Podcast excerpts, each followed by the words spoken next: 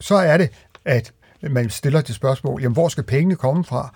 Og her er staten jo i en afgørende forskellig situation fra en almindelig husholdning. Den kan i en given situation selv trykke pengene, og det kan man op til et vist punkt, ikke mindst hvis der er en dyb lavkonjunktur, og dernæst kan man jo låne pengene til øh, en lavere rente end nogen andre. Så det Roosevelt og Keynes mente med det, jamen det er, så længe der er ledige ressourcer i samfundet, jamen så er der ikke noget finansielt, der burde holde os tilbage. Fungerer statens økonomi egentlig på samme måde som en husholdning? Og kan staten overhovedet løbe tør for penge? Ifølge økonomiprofessor Jesper Jespersen, så er det på tide at gøre op med den slags forestillinger og stoppe med at stille spørgsmål som eksempelvis, hvor skal pengene komme fra? I stedet så bør vi have fokus på, om der er tilstrækkeligt med ledige ressourcer i økonomien til at udføre de opgaver, vi som samfund gerne vil have udført. Du lytter til Fagbyder, Biblioteket fra Eksperts podcast om faglitteratur, hvor det i dag skal handle om Jesper Jespersens seneste bog, Kriseøkonomi og klimagæld. En bog, hvis idéer har sit primære udspring i den britiske økonom John Maynard Keynes tanker. Og måske ville det også være et meget godt sted at starte med at få forklaret, hvem han var, og hvorfor hans økonomiske idéer har haft så stor betydning for det tyvende århundrede.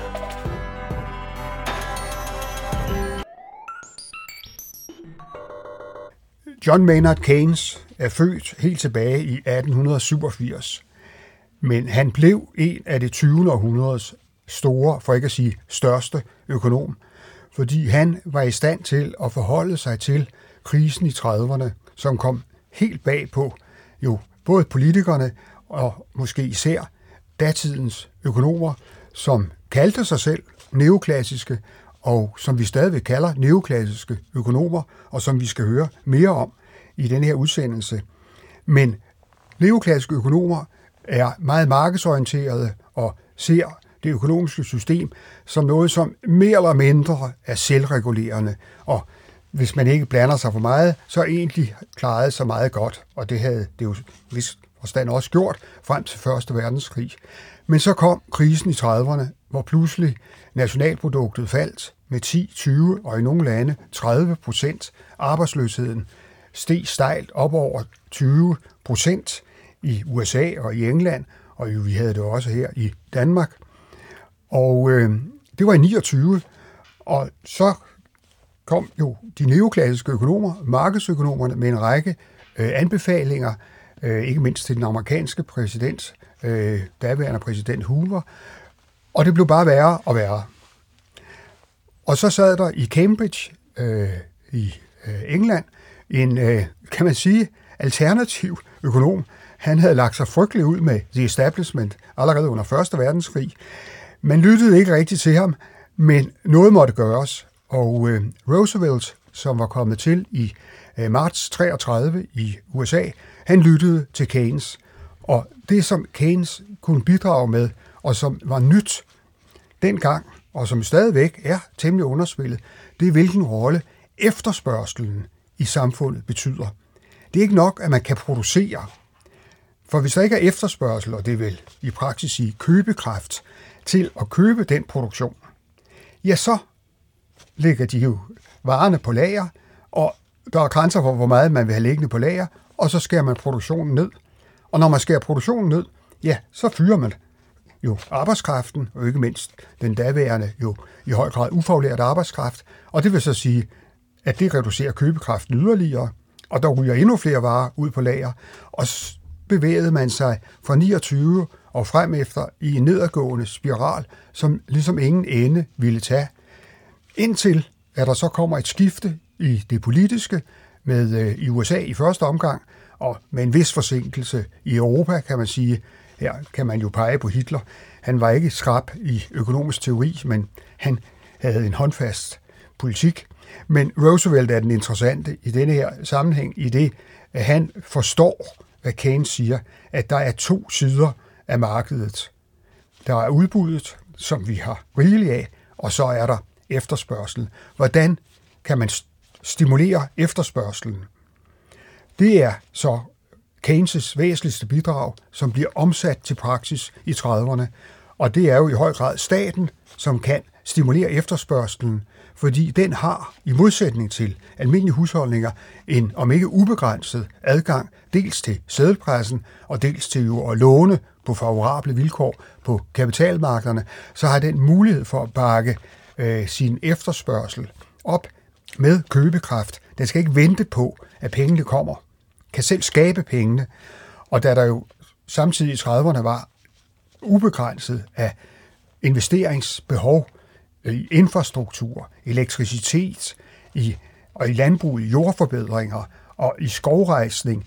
Altså, øh, det var ikke, fordi der ikke var opgaver nok, men der manglede simpelthen købekraft. Og det sætter Roosevelt øh, om så må sige, fokus på, og sætter også turbo på, og der læner han sig i høj grad op af Maynard Keynes, og at han jo så har et superflertal i kongressen, som gør, at han jo han er nærmest loven i en periode. Og det viser sig også hurtigt med meget positive resultater. Øh, ja, altså alt tager jo tid. Men inden udgangen af trediverne har man helt indvundet det tabte. Nationalproduktet er højere, end det var øh, i niogtyve, og øh, beskæftigelsen er væsentligt højere. Så her har man, om man så må sige, nogle konkrete øh, bevis, om man vil, eller i hvert fald indikationer for, at den førte politik har virket. Et citat, som Keynes er blevet særlig berømt for, det er citatet "Anything we can do, we can afford." Altså alt, hvad vi kan gøre, har vi råd til. Men hvad mente Keynes egentlig med det? Jamen der mener han simpelthen, at vi skal anlægge en samfundsøkonomisk betragtning på det økonomiske system. Og hvis der, som der var i trediverne, er det, vi kalder ledige ressourcer, og det betyder jo på almindelig dansk arbejdsløshed, og jo også gravkøer og, og øh, vejmaskiner og bygningsmaskiner, og jo også industriel fysisk kapital, som står ledig, jamen så kan vi jo godt producere noget mere. Og så er det, at man stiller det spørgsmål, jamen hvor skal pengene komme fra? Og her er staten jo i en afgørende forskellige situationer fra en almindelig husholdning. Den kan i en given situation selv trykke pengene, og det kan man op til et vist punkt, ikke mindst hvis der er en dyb lavkonjunktur, og dernæst kan man jo låne pengene til øh, en lavere rente end nogen andre. Så det Roosevelt og Keynes mente med det, jamen det er, så længe der er ledige ressourcer i samfundet, jamen så er der ikke noget finansielt, der burde holde os tilbage. Da finanskrisen ramte verden tilbage i to tusind og syv, medførte det en gigantisk global lavkonjunktur. Den keynesianske medicin til denne krise ville have været et øget offentligt forbrug for at stimulere efterspørgslen og holde hånden under virksomhederne. Men den politik, der faktisk blev ført af E U, var i stedet en sparepolitik, der forsøgte at begrænse det offentlige forbrug. Det blev på europæisk plan gjort gennem finanspagten, som sikrede, at euroens medlemslande maksimalt måtte have et strukturelt underskud på nul komma fem procent af deres B N P.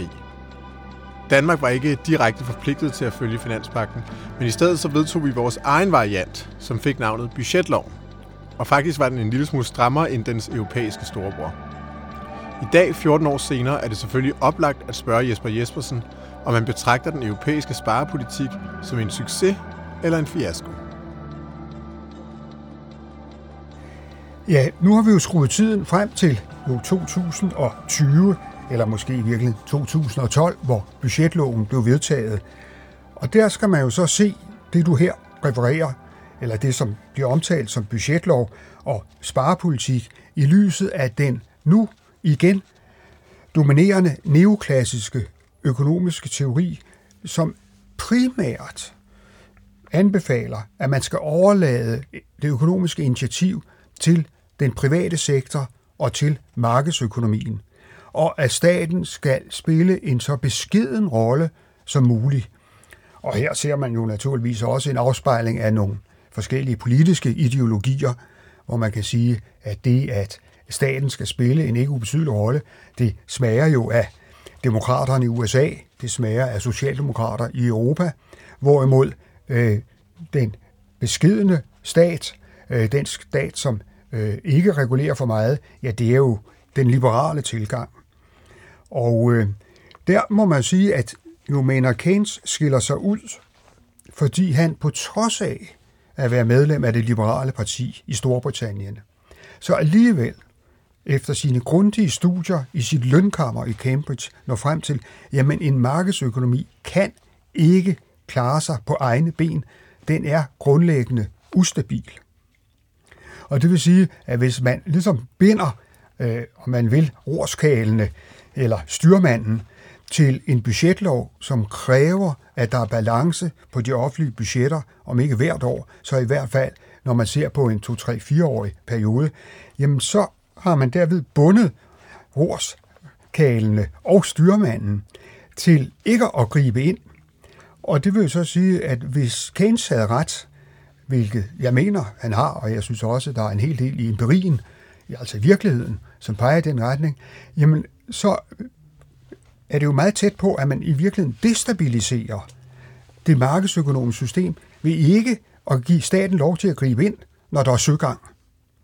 Og der kan man sige, det er måske den grundlæggende fejl, som blev begået efter finanskrisen, hvor man sagde, at det er bare et forbigående fænomen. Vi lever stadigvæk i en neoklassisk verden, så derfor er der ingen grund til, at man i hvert fald efterfølgende skal gribe yderligere ind, og vi har også fået en stort statsgæld efter finanskrisen, så nu binder vi rorskalene og styrmandens hænder ret meget, øh, hvis der er nogen, som tænker på Odysseus og øh, historien derfra, jamen så skal de sådan set ikke blive overrasket.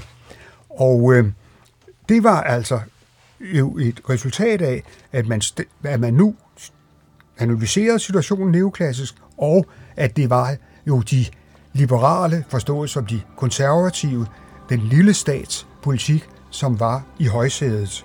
Og det fik jo så konsekvenser i den efterfølgende periode. Coronakrisen har medført et markant skifte i den europæiske finanspolitik. Den europæiske centralbank har gennem sit opkøbningsprogram opkøbt værdipapirer for mellem femten til firs milliarder euro om måneden. Det er altså penge, som er skabt ud af den blå luft og dermed forøger pengemængden i samfundet. Det er en finanspolitik, der ligger i tråd med Keynes økonomiske politik, men er der slet ikke nogen fare forbundet med en så ekspansiv finanspolitik? I øjeblikket ser vi eksempelvis en stigende inflation i både Europa og U S A. Er der nogen forbindelse mellem centralbankernes opkøbningsprogrammer og den stigende inflation? Og bør vi være bekymrede for den her udvikling?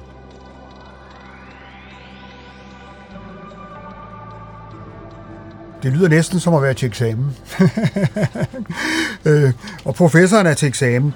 Jeg skal prøve at forklare mig så godt jeg nu kan, og forhåbentlig komme ud med et tocifret karakter. Men lad det nu ligge. Nej, øh, sådan som jeg med jo afsæt i John Maynard Keynes, den britiske økonom fra øh, forrige århundredes analyse, så er det ikke øh, stigningen i pengemængden, som er årsagen til inflation. Men når der ligger mange penge og flyder, og som ikke rigtig kan finde et hjemsted, så er det jo klart, at hvis der er andre årsager af tendens til inflation, så kan de finansieres uden vanskelighed. Og derfor skal man være forsigtig med at lade alt for mange penge ligge og flyde, for hvis der pludselig opstår inflationære tendenser, og det så man i kølvandet på finanskrisen kortvarigt, og det så man også, øh, og ser man også nu, øh, formentlig kortvarigt. Man skal være forsigtig med at spå om fremtiden, men lad os i hvert fald første omgang øh, konstatere, at der har været en vis stigning i inflationen. Og nu, folk som er så gamle som mig, som har oplevet en inflation på tyve procent, øh, bliver jo ikke ligefrem forskrækket, når man øh, ser i Tyskland, øh, at den snedede sig op til fire procent, og i U S A snede sig op til fem procent. Men det er jo klart, at fem procent inflation, hvis det fortsætter, så udhuler det jo købekraften, også hos almindelige mennesker, hvis deres lønninger ikke kan følge med op, og hos de, som har en finansiel formue, og det er måske mest dem, der er bekymret i øjeblikket, jamen så har det negative konsekvenser. Så hvad skyldes denne inflation? Det strides de lærte om.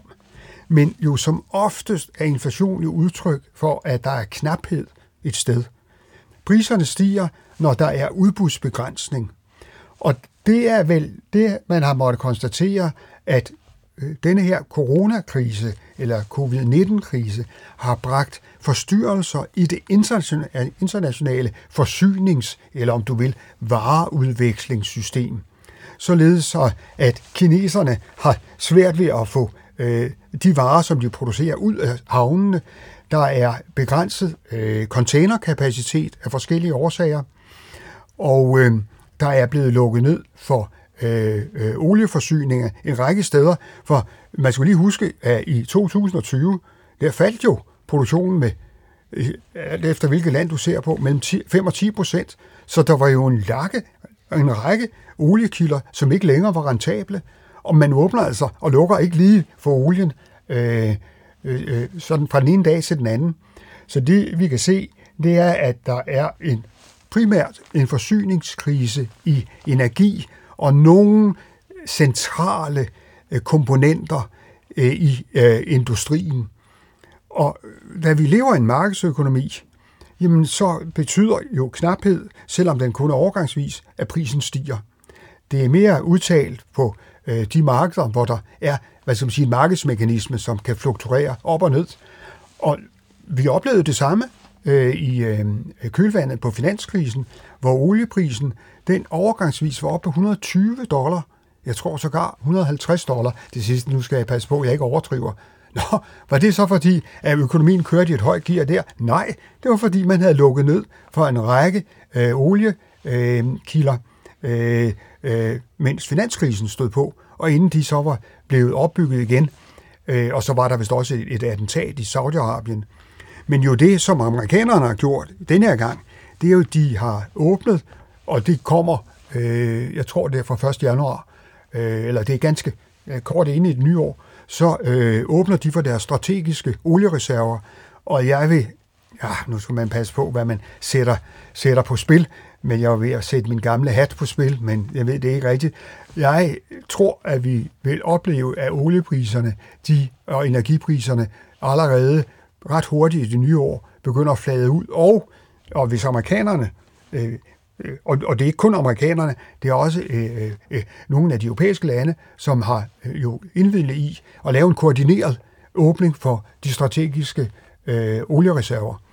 Så øh, vil jeg tro, at øh, energiprisstigningen øh, faktisk vender sig til sin modsætning, igen med reference til øh, øh, forløbet kort efter øh, finanskrisen, og da der jo ikke er nogen afgørende forbruger, forbrugerpris, det er jo ikke Og slet ikke, ah, slet ikke skal man passe på med at sige, men jo, lønstigningstakten har, har, øh, har ikke bevæget sig meget opad.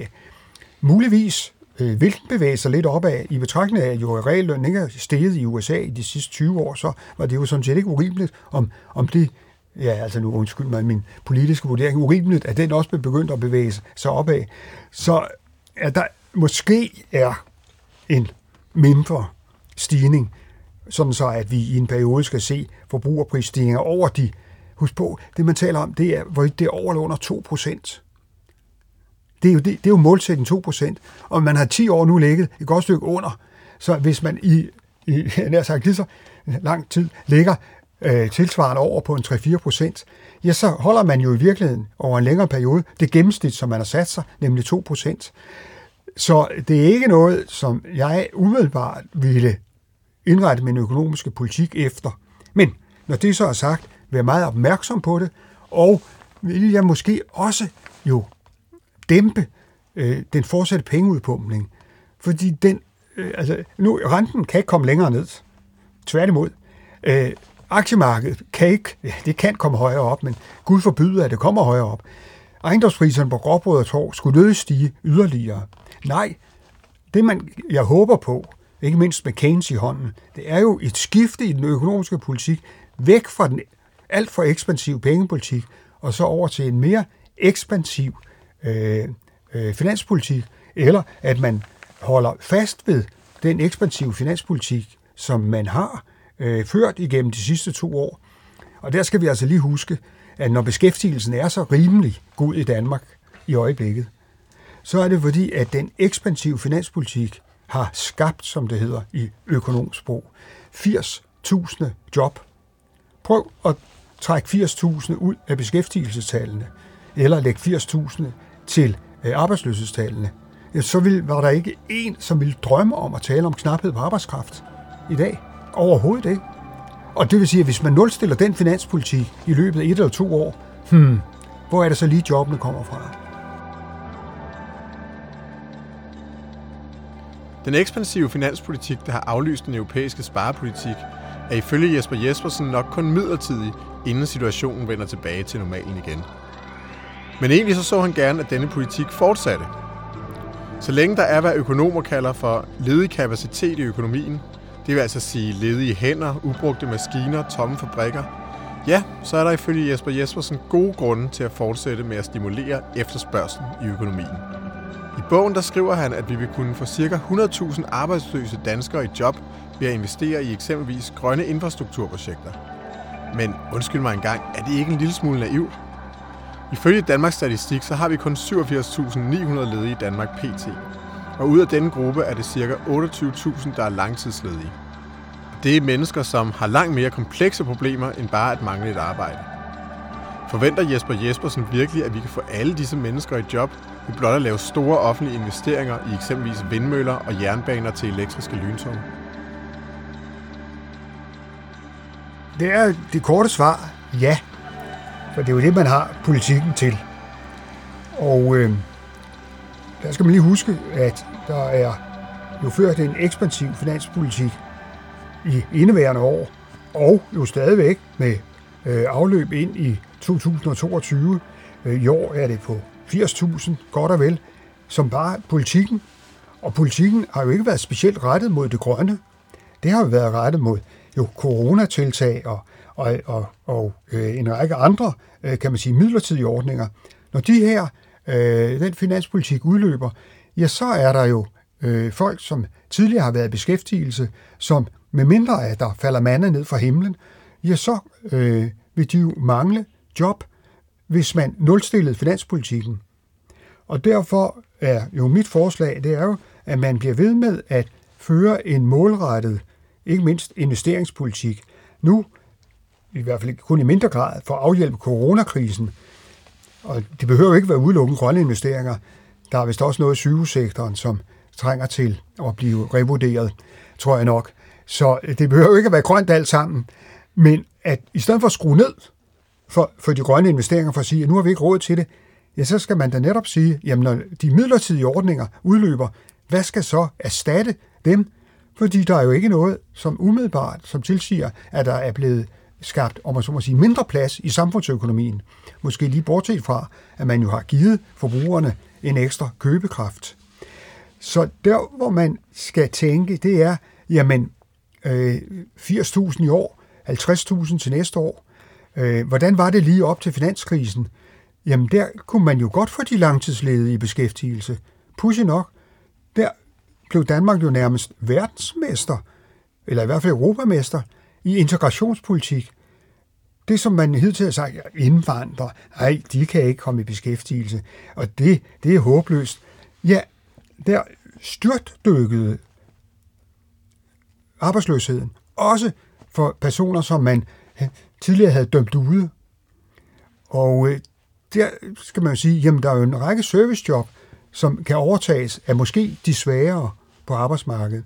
Og så de hertebrede smede, i stedet for at de ekspederer i Netto, eller serverer i, på en restaurant, nu overdriver jeg lidt, men lad det nu være, eller bliver ledige ude i olieindustrien, ude i Esbjerg.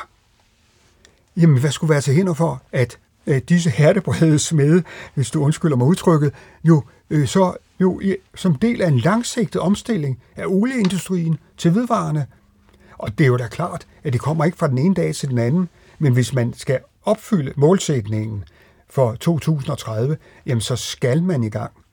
Og det her, det minder mig altså også lidt om diskussionen tilbage i halvfemserne, hvor man byggede Storebælts-forbindelsen. Vis mig én, også en neoklassisk økonom, som i dag ikke vil sige, ja, det var da en fornuftig måde at bruge ledig arbejdskraft på. Nå, vil du så sige, ja, men er der ikke en risiko for overophedning?